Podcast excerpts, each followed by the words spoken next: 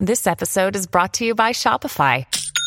Forget the frustration of picking commerce platforms when you switch your business to Shopify, the global commerce platform that supercharges your selling wherever you sell. With Shopify, you'll harness the same intuitive features, trusted apps, and powerful analytics used by the world's leading brands. Sign up today for your $1 per month trial period at shopify.com slash tech, all lowercase. That's shopify.com slash tech.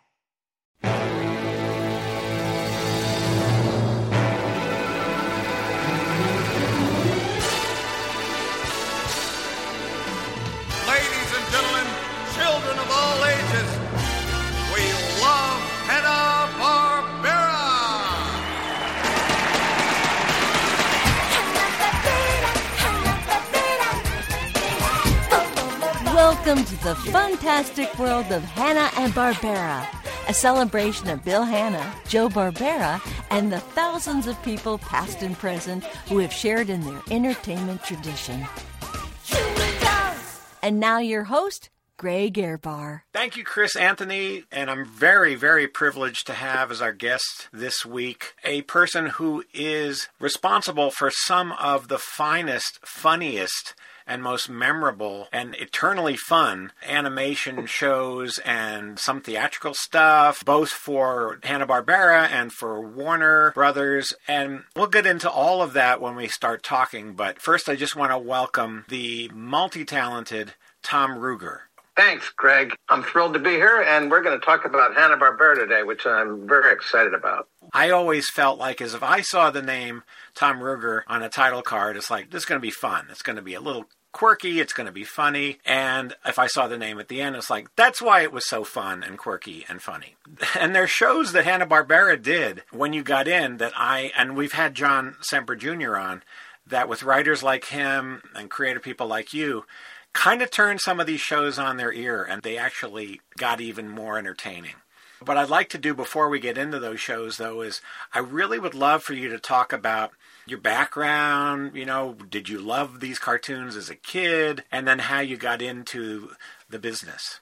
Sure, I can tell you for sure that when I was a kid, uh, I was very much hooked on the Hanna-Barbera shows. They're probably, uh, definitely either first, second, or third names that I knew in the cartoon world. I mean, I knew Walt Disney, but I knew Hanna-Barbera because uh, when I was maybe four or five, the Huckleberry Hound show came on, and I was totally devoted to that and to Yogi and uh, Quick Draw. I used to uh, lay down on the floor in front of the TV with my crayons and paper, and I would just, as I was watching, I would draw Huck, I would draw Yogi. My parents would come in, oh, look at that. Uh, where'd you trace that from? I said, I didn't trace it. I drew it when I was watching. So they gave me more crayons and paper. So I really, I, I really loved those shows. And then Flintstones came along, Jetsons, Top Cat. I mean, these shows really hit me where I lived. So uh, when I went to college, I, I didn't know what I was going to do in my life. They put some money aside to make films. Yeah. I applied for this grant. I received it and I made an animated film in college. I took that and went out to LA after college with the hope of landing a job. And I took my portfolio and I wasn't really, I didn't have a deep portfolio, but I left it at Bakshi's. Then I started calling up all the different studios in town. I had a, like a, a set of slides for like my backup portfolio. I called up Hanna-Barbera. They said, who would you like to speak to? And I, I was in a phone booth out front of my motel on Sunset Boulevard. It was a dump. I didn't have a lot of money. And this particular phone booth was controlled by several women who uh, would receive calls there and go out on their their sort of uh, missions. I mean, they, they were women of the night, and they did not want me to tie up their phone booth. So I had to make these calls pretty quickly. So I called Hanna-Barbera. They said, who do you want to talk to? I said, uh, I didn't know. Anyway, I said, Bill Hanna. And they connected me to Bill Hanna's office. And I talked to the secretary and I said, I'm, I'm Tom Ruegger. I'm in from New Jersey and I'm an animator and I'm looking for work.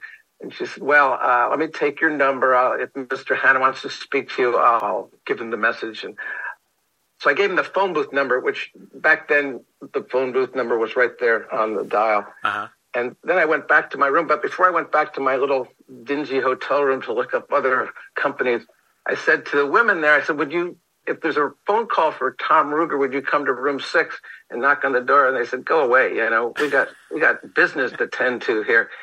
But anyway, two hours later, I get a knock on the door and it's one of these fine women. And she says, are you Tom Ruegger?" I said, yeah, there's a phone call. Hurry up. I'm expecting an important call. Ah, So I get on. I said, "This is Tom Ruegger," and they say, "Hold for Bill Hanna." Wow. So I'm gonna I'm gonna talk to Bill Hanna on a cold call, and he said, "Ah, this is Bill Hanna." I said, uh, "Mr. Hanna, I'm in from New Jersey. I'm Tom Ruegger. I'm an animator. You're an animator? Yes. Get right over here. We're really busy." Hangs up the phone. that's funny. Oh, wow. It's like out of a movie, you know? And I got lost getting over there, but I got over there, and I all I had were my slides, and I had a reel of film that I made my college movie. I wanted to show it to him. that was Platypus Duck? Was that Yes, platypus duck. It was 16 millimeter. He said, well, you know, you're in Hollywood now, kid. We don't run 16 millimeter. We got 35 millimeter projectors. I can't look at that. I, I, I have no projector. He said, oh, well, here are my slides. And they're, where's your portfolio? It's on slides. And he's holding these slides up to the light of the window. He says, what is that? Oh, that, that's a dog. That's not a dog where I come from. But uh, he said, okay, here's the deal. I'll give you a, a one month trial period as an assistant animator. You report tomorrow. Uh, we're so busy. I mean, we're, we're basically, they were hiring anyone that could hold a pencil. They had like a hundred half hours of animation they had to make for the fall. This was June. So they needed everybody they could get.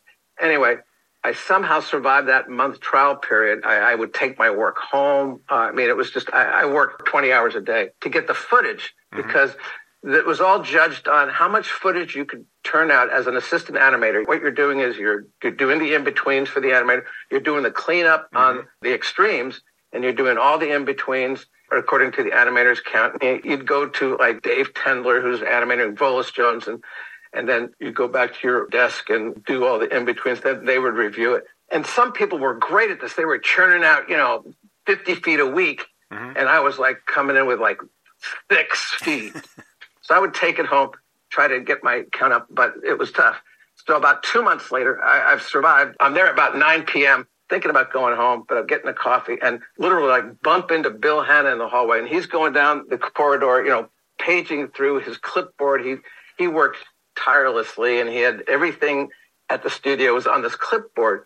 And I said, Oh, Mr. Hanna, I just want to thank you for this opportunity. I've survived uh, the month capacity as a, an assistant animator, and I, I really uh, thank you for this opportunity. And he, looks at me, stares at me for a minute, and he says, Ruegger, right? Yeah, yes. And he starts flipping through the clipboard, and he spines me, and he, and he looks up at me and says, Get your footage up. and that was the end of that conversation. It's like that line in Network, crusty but benign. Oh yeah, I mean he was a wonderful man. He really, I, I loved him. I worked on uh, Godzilla Power Hour and Jana of the Jungle was Yeah. uh, the first day I was there. And uh, let's see, Casper. They had a Casper show. They had a Scooby show. They had Super Friends. The first one I animated on was the new Fred and Barney show. So within six months, mm, seven, eight months, I became an animator again because they needed to churn this stuff out. I had buddies there, Charlie Howe and Mauro Maressa and Rich Coleman, just really great people. There is a great crew of animators. I mean, like I said, Dave Tendlar was, he had worked on the Popeyes Yeah. uh, in 30s. I mean, there are just so many great animators and artists there. So I worked as an animator and assistant animator for two years there, and then they started sending stuff overseas, and I saw the writing on the wall. And I was certainly not one of the better animators, so I thought, well, I would lay me off. if we're sending stuff overseas, I'd get rid of me. So I went and I got a job at Filmation writing, and I did that for two years. Then I came back. This time, rather than Bill Hanna hiring me, Joe Barbera hired me. Uh-huh. And that interview was fascinating because I went in. So you go into Joe Barbera's office, and it's a beautifully furnished office. It's sort of dark, and it's a little bit like the scene from The Godfather, where we, Godfather, I need a favor. You know, you're almost kissing his ring, and he's sitting there. He said, "Hey, come on in, Tom." So Tom, right? Yeah, yes, yes, Mister uh, Barbera. Call me Joe. Call me Joe. Uh, listen, I'm I'm working on an idea. I, I, I want to get what you. I want to hear what you think about this idea. So what he then proceeds to tell me is shot for shot, the very first Yogi Bear cartoon. He basically that's what he describes. Uh, it's the one where Yogi's trying to get out of the uh, Jellystone Park and escape. This was No. called Yogi Bear's Big Break. Yes. All right. Kenny Muse animated it. So Joe Barbera is telling me, he's, word for word, he's like, hey, I got to get out of here, boo boo. He's doing the voices. Hey, Yogi, you know, what the ranger won't let you up. I'll get out myself. Wow. How and, cool. And, and, and he's saying, and Yogi can't stand it because these cars keep coming through, and, and all he hears is, look, Look at the bears! Look at the bears! Look at the bears!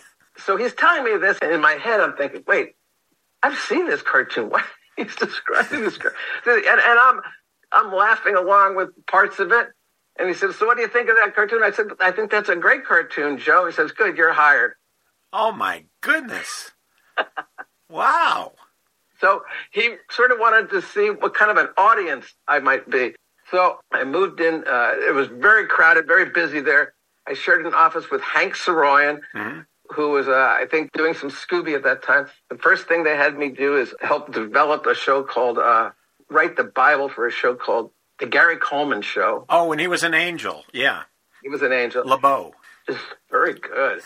So I worked on that. Then within a few days, they had me working on premises for something called Shirt Tales, Mhm. which was run by uh, a funny guy named Bob Ogle. So that was the first few days of writing there. Shirt Tales was an interesting show because it was Hallmark, one of those uh, adorable character shows, like I like to call them. And they were these cute animals, but I think they lived in like Central Park, and there was Bogey. That's right. And they would have, from scene to scene, they would have different things written on their shirts. Yeah, This made the show literally internationally worthless. yeah, because you can't translate it. That's right. Yeah. They started like saying, don't put anything on there. but they're called shirt tails. I know they are, but yeah, we're not going to do it. I just want to go back to the one of the things about animating at Hanna Barbera. We had a stock system. Vicky Casper, wonderful person, was in charge of our stock system. So if you're working on Scooby or working on Super Friends or even Casper, eh, basically Fred and Barney. I mean, if you wanted Scooby to scramble and run off scene, which I think if anyone watched Scooby uh, back then, he did maybe three times a show. hmm Uh, you would go into the stock room and Vicky Casper would show you the different Scooby scrambles that have already been animated and you could take them. And that's one way to drive your footage up. Did they require? Because at Filmation, they they sort of perfected that. You had only so many things that you couldn't do out of the stock system. You had, you know, yeah, That's right. Well, I worked at Filmation and like they said, Gilligan's Planet. It'd be a close up on Gilligan and he'd be looking to the right and say, Hey, Skipper, uh, what are you doing? And you heard Skipper over, I'm climbing this coconut tree, Gilligan. Hey, watch out for that coconut. Boom. Are you okay, Skipper? Ow. Uh, you'd never see any of it. right. That's right. It would just be on Gilligan's head. this was not that kind of stock system, fortunately. Hanna Barbera had a little bit. I think that's one of the reasons Filmation sometimes could outbid them because they would maybe go ten thousand dollars less on budgets and stuff because they did that. Hanna Barbera had had higher budgets, as limited as the animation was. Yeah, they definitely did. And they also had more stuff. They were just making a lot of different shows. Like I said, I did the Gary Coleman show, then Shirt Tales and Dukes of Hazzard, the Dukes. The Dukes. And I, I actually liked that because they had their real voices from the show, like uh, Boss Hogg. And uh, it was fun to write. It was fun to record. I remember going to the recording session and actually laughing at because Boss Hogg had to say the Blue Wazoo. Basically, I took the plot of uh, Charade with the stamps, and it was the Dukes do Paris. So Oh, that- then uh, Hank Saroyan was assigned story editing job on Scooby, but he had bigger fish to fry. And he had other things he wanted to do. And he said, would you like to story edit Scooby? Because he had read some of the stuff I've written. He said, you'd be great. And I said, I've never seen a Scooby. And I hadn't. It was 1980. Mm-hmm. So it had been on for, uh, what, 11 years. Uh, since '69, yeah. So you hadn't Yeah. had the pleasure. No, I, I was in school and I never did it. So that weekend, I took home these huge, clunky three quarter inch Yeah, cassettes. I They're remember. like- yeah, like- U-matics. like they're like the size of a Bible. area up there. and uh, I brought home the giant three quarter inch machine. They let me take it home, and I watched just dozens of Scooby. As I did, I wrote down things I thought were funny and catchphrases and different personality quirks. And then Monday, I started writing something called No Sharking Zone. So that was my first Scooby script. And on the strength of that, I got, I became the story editor of Scooby, having known Scooby for three days, you know, about four days. Um, well, you know, it's a crash Great. course. It's a Scooby crash course. Someday they'll be teaching it in college. So uh, that became my main job for several years there at Hanna Barbera. I did uh, Pound Puppies. Let's see, uh, Yogi's Treasure Hunt. See, I loved that. That I loved. Me too. Now that was a fun job. Uh, John Ludin and I, Earl Kress, Yes. uh, Charlie Howe, Gordon Bressack. We all we loved that show. We loved the original characters. I mean, those Yeah. are the characters we grew up with. Daws Butler was coming in every week recording, and Wow. we'd meet with Daws, and he would give us little tips on what characters should be saying because we put some fairly straight lines in. He would say, "Well, no, he wouldn't say it like that." I had a Snooper and Blabber scene where evidently Blab, and Daws would say, "No, no." He would say, "Evidentially Yeah. Blab." yeah, yeah. yeah. Exactly. Yeah. Malaprops. Yeah. And, Snagglepuss uh, did that too. Yeah. That was a hallmark. Yes, exit stage left with vigor. With I don't know. I mean, there are so many things that Daws improved. There's a line on one of the albums where Snagglepuss says "realize" instead of "realize." I can't say it any other way to this day. Ah, Visualize, that's very good. So Daws would stop by. Ludin and I had this office that we shared right by the entranceway and exit way, right past reception. So Daws would come in like before the sessions and go over the scripts with us. I mean, it was just like a crash course in voice work by the master himself. So mm-hmm. we love that. Also, Paul Winchell provided the voice for Dastardly. yeah. And Dastardly was the villain in Yogi's Treasure Hunt. Arnold Stang was giving them the assignments as Top Cat. Arnold was calling it in from New York, Yeah, he was afraid of flying. but Winchell was there every week. And after each session, and I don't know, he would come in to our office and, hey, guys, that was a great script today. Hey, and he would sit down, and this man, you know, one of the greats of that era. I mm-hmm. mean, he was the greatest ventriloquist, and he made show after show. He made all sorts. Of, so he had all these show ideas, and he would pitch these ideas to us like we were the network, or like we, like we knew something, and they would be very entertaining. He would pitch them, and maybe we can get going on that next time. I said, oh, okay. John Ludin, who was a wise ass, hilarious person, he would crack, he, and he did things like this just to crack me up. So Paul Winchell would leave, and when he was well away and past a couple doors, Ludin went out in the hall and started yelling down the hall. It's over, Winchell! It's over! Aww. you know, that, I mean, it was just to amuse me. but you know, there's a lot of that, and all I can say is I quote Tom Bosley, that's Hollywood. Oh, yeah. Because yeah. that's, yeah, you know, I mean, there's people trying to pitch. I saw Stan Freberg doing that. For years later, he's pitching, got this idea, you know, meeting with people. Let's let's make it happen. and I now know what that's like. I mean, I was the 30 year old back then, but now I'm uh, now I'm Winchell.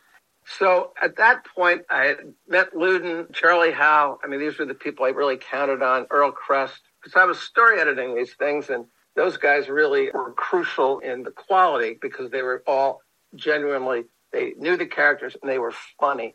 Yeah, Um, there are some so- really great episodes of that.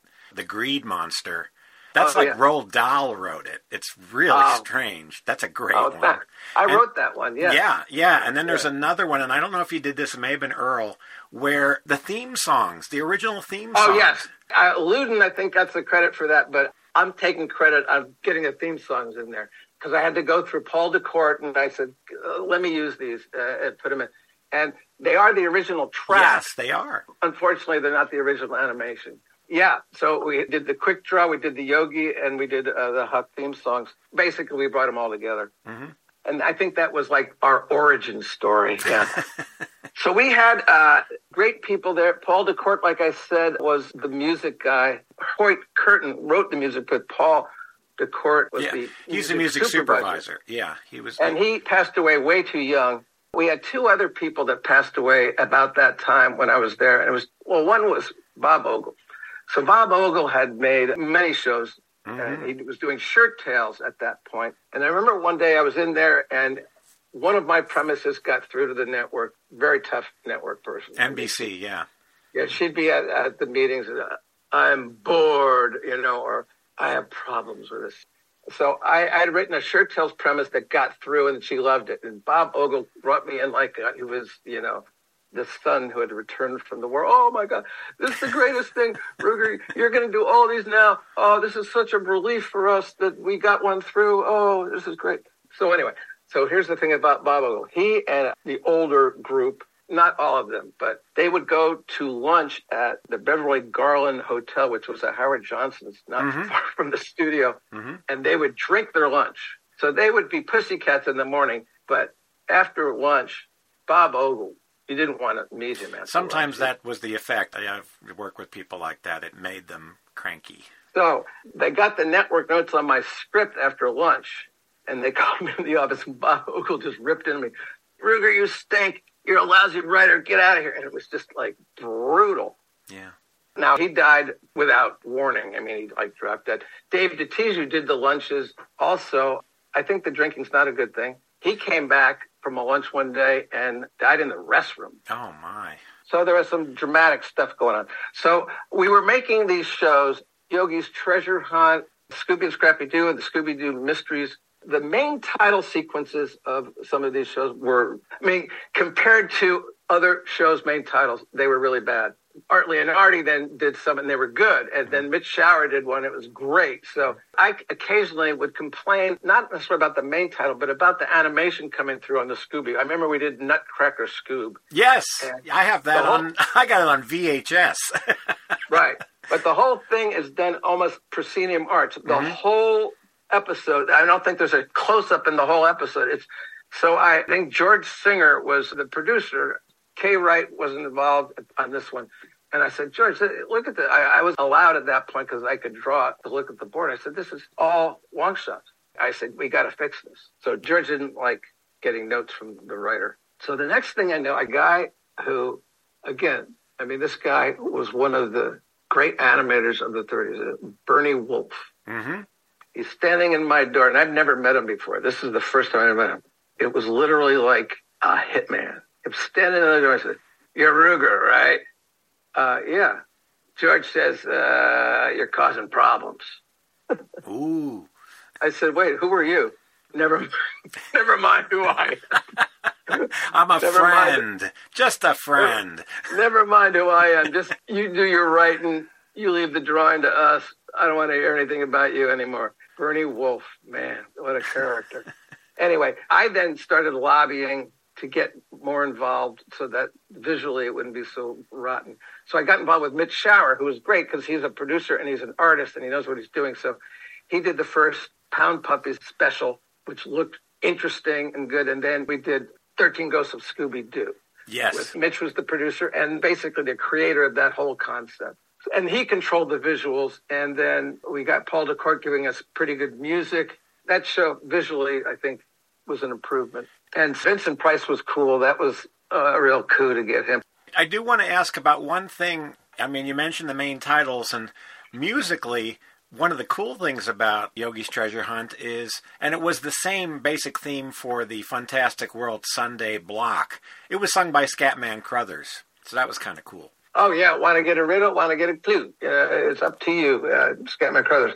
I think that inspired maybe the, uh, the title song for a pup named Scooby Doo had a similar feel to it. Yeah. Where, you know, that was the first thing I produced there at Hanna Barbera, and that's where we got an a cappella group, three women who did all sort of the background music. They would go Scooby Dooby, Scooby Doo, and we had this. That was the pulse of the show. It was sort of like out of uh, Little Shop of Horrors. Yeah, it was cool. That was very cool. That was before 13 Ghosts, wasn't it? No, 13 Ghosts. Uh, first, Mitch okay. Schauer and I worked on 13 Ghosts, and then we got a lot of letters from, well, I don't know exactly from whom, but they complained that uh, Scooby was now dealing with the supernatural, Hmm. as opposed to prior to that, Scooby had just dealt with villains who were wearing masks.